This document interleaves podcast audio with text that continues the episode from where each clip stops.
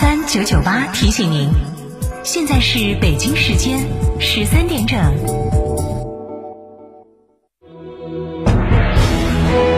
成都的声音，FM 九九点八，成都电台新闻广播。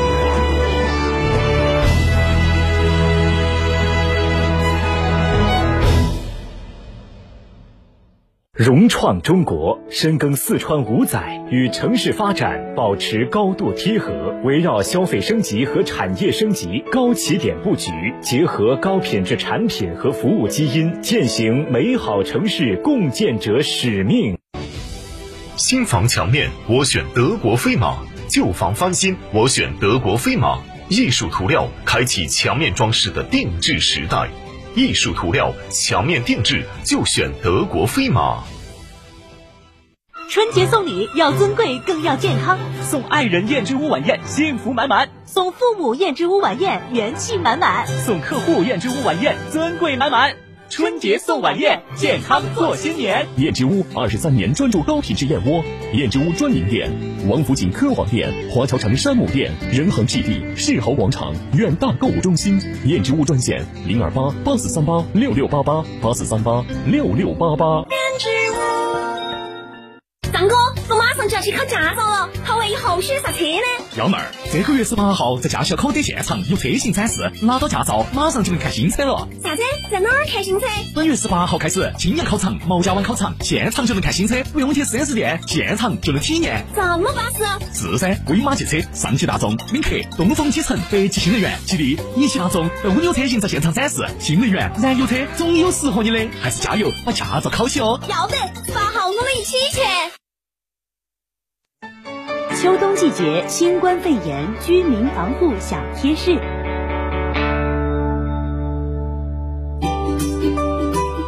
孔子说：“教育要因材施教，我们的防护也讲究看人下菜碟儿。不同人群还有各自要注意的地方哟。老人、孕妇、儿童这类抵抗力较弱人群，可以保持适度运动，平衡膳食，保证睡眠充足。外出时候建议错峰出行，尽量避开人群出行高峰，以免拥挤。孕妇可以提前做好产检预约，合理规划时间，缩短就诊时间。有慢性肺病、心脏病的老年朋友，要在医生指导下佩戴口罩。老人、儿童可根据自身需要接种流感、肺炎等疫苗，提高自身免疫力。对于在校学生，天气适宜时，每天要保证不低于一小时的户外运动，同时养成良好卫生习惯，不与他人共用水杯、毛巾等个人物品。教师也要做好个人健康监测，不带病上岗，关注班级学生健康状况，并及时与校医联系，加强防疫知识宣教。上课时可以不用佩戴口罩。公交、出租司机、快递员、送餐员等服务业岗位从业人员，因为职业需要，每天要和不同的人打交道，因此做好个人健康监测，不带病上岗尤为重要。每天上岗前要做好岗前消杀工作。比如，驾驶员出行载客前要对车辆进行清洁消毒，保持车内通风换气；快递员、送餐员提倡无接触式配送。特别提醒，我们的食品从业人员要持健康证上岗，注意个人卫生，烹饪前后洗手。处理冷冻食材时要佩戴手套，生熟食品分开加工，不共用刀具。近期有出国及留学打算的人群，准备出国前要提前咨询当地医疗卫生机构，了解新冠疫苗接种政策，按需接种疫苗。到达国外后，主动配合当地政府及学校的疫情防控措施和管理要求。九九八快讯。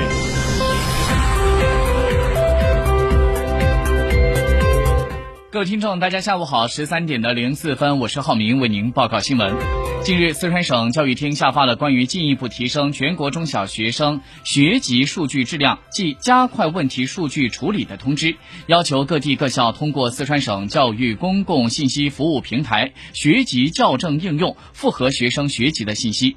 家长需通过微信公众号“四川教育管理服务”在线完成学生的学籍信息校正工作。具体操作指南呢，可以在四川省教育厅的官方信微信上面进行查询。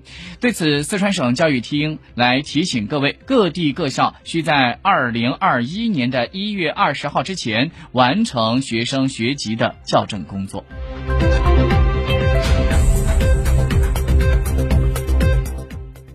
据人民日报客户端今天上午十点零四分发出的消息显示，今天上午就有着完全自主知识产权的高温超导高速磁浮工程化样车以及试验线在成都的西南交通大学九里校区正式启用。西南交通大学是最早在世界上将高温超导磁悬浮原理用于轨道交通车辆，这个试验线是世界上首条真车试验线。该车将以不同于轨道的交通的方式实现更高速的运行。未来结合真空管道技术，速度可以达到每小时六百到八百公里，将会填补陆地交通和航空交通的速度空白。据四川在线消息。元旦接待了最后一批观众之后，成都博物馆重磅艺术特展《光影浮空：欧洲绘画五百年》正式落下了帷幕。就在一月十三号，今天，记者从成都市博物馆了解到，尽管受到疫情的影响，这个展览从二零二零年的九月二十九号开幕以来，仍然迎来了超过五十六万人次的观众观展。那么在特展期间呢，成博策展与讲解团队为公众提供的免费讲解导览的服务达到三百二十多场。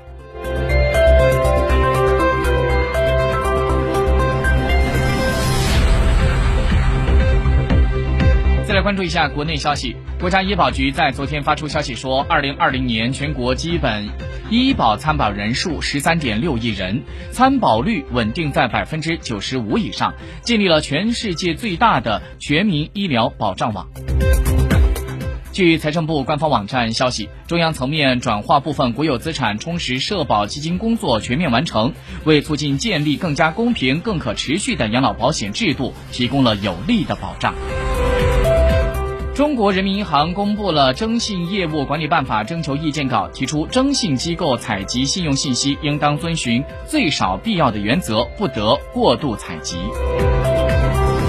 国家发改委等十一个部门在日前联合印发了关于做好二零二一年春运工作和加强春运疫情防控的意见，意见明确做好春运疫情防控的准备，倡导职工群众就地过节。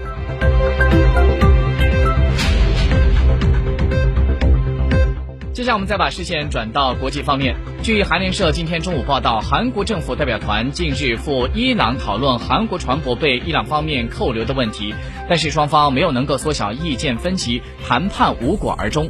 韩国政府将继续同伊朗方面进行交涉。据人民日报海外网今天上午发出的消息。印度尼西亚的总统佐科今天在电视直播当中接种了中国新科兴生物研发的新冠疫苗，以增强印尼公众的信心。据日本共同社的消息，在新冠肺炎疫情加速蔓延的日本首都圈和关西圈，即使确诊阳性，也没有能够敲定入住医院和住宿治疗的人员。也在激增，那这主要是由于医疗机构和住宿疗养设施床位的吃紧，而目前在东京有超过七千人正在协调当中，不得不在家等待，现在已经出现了病。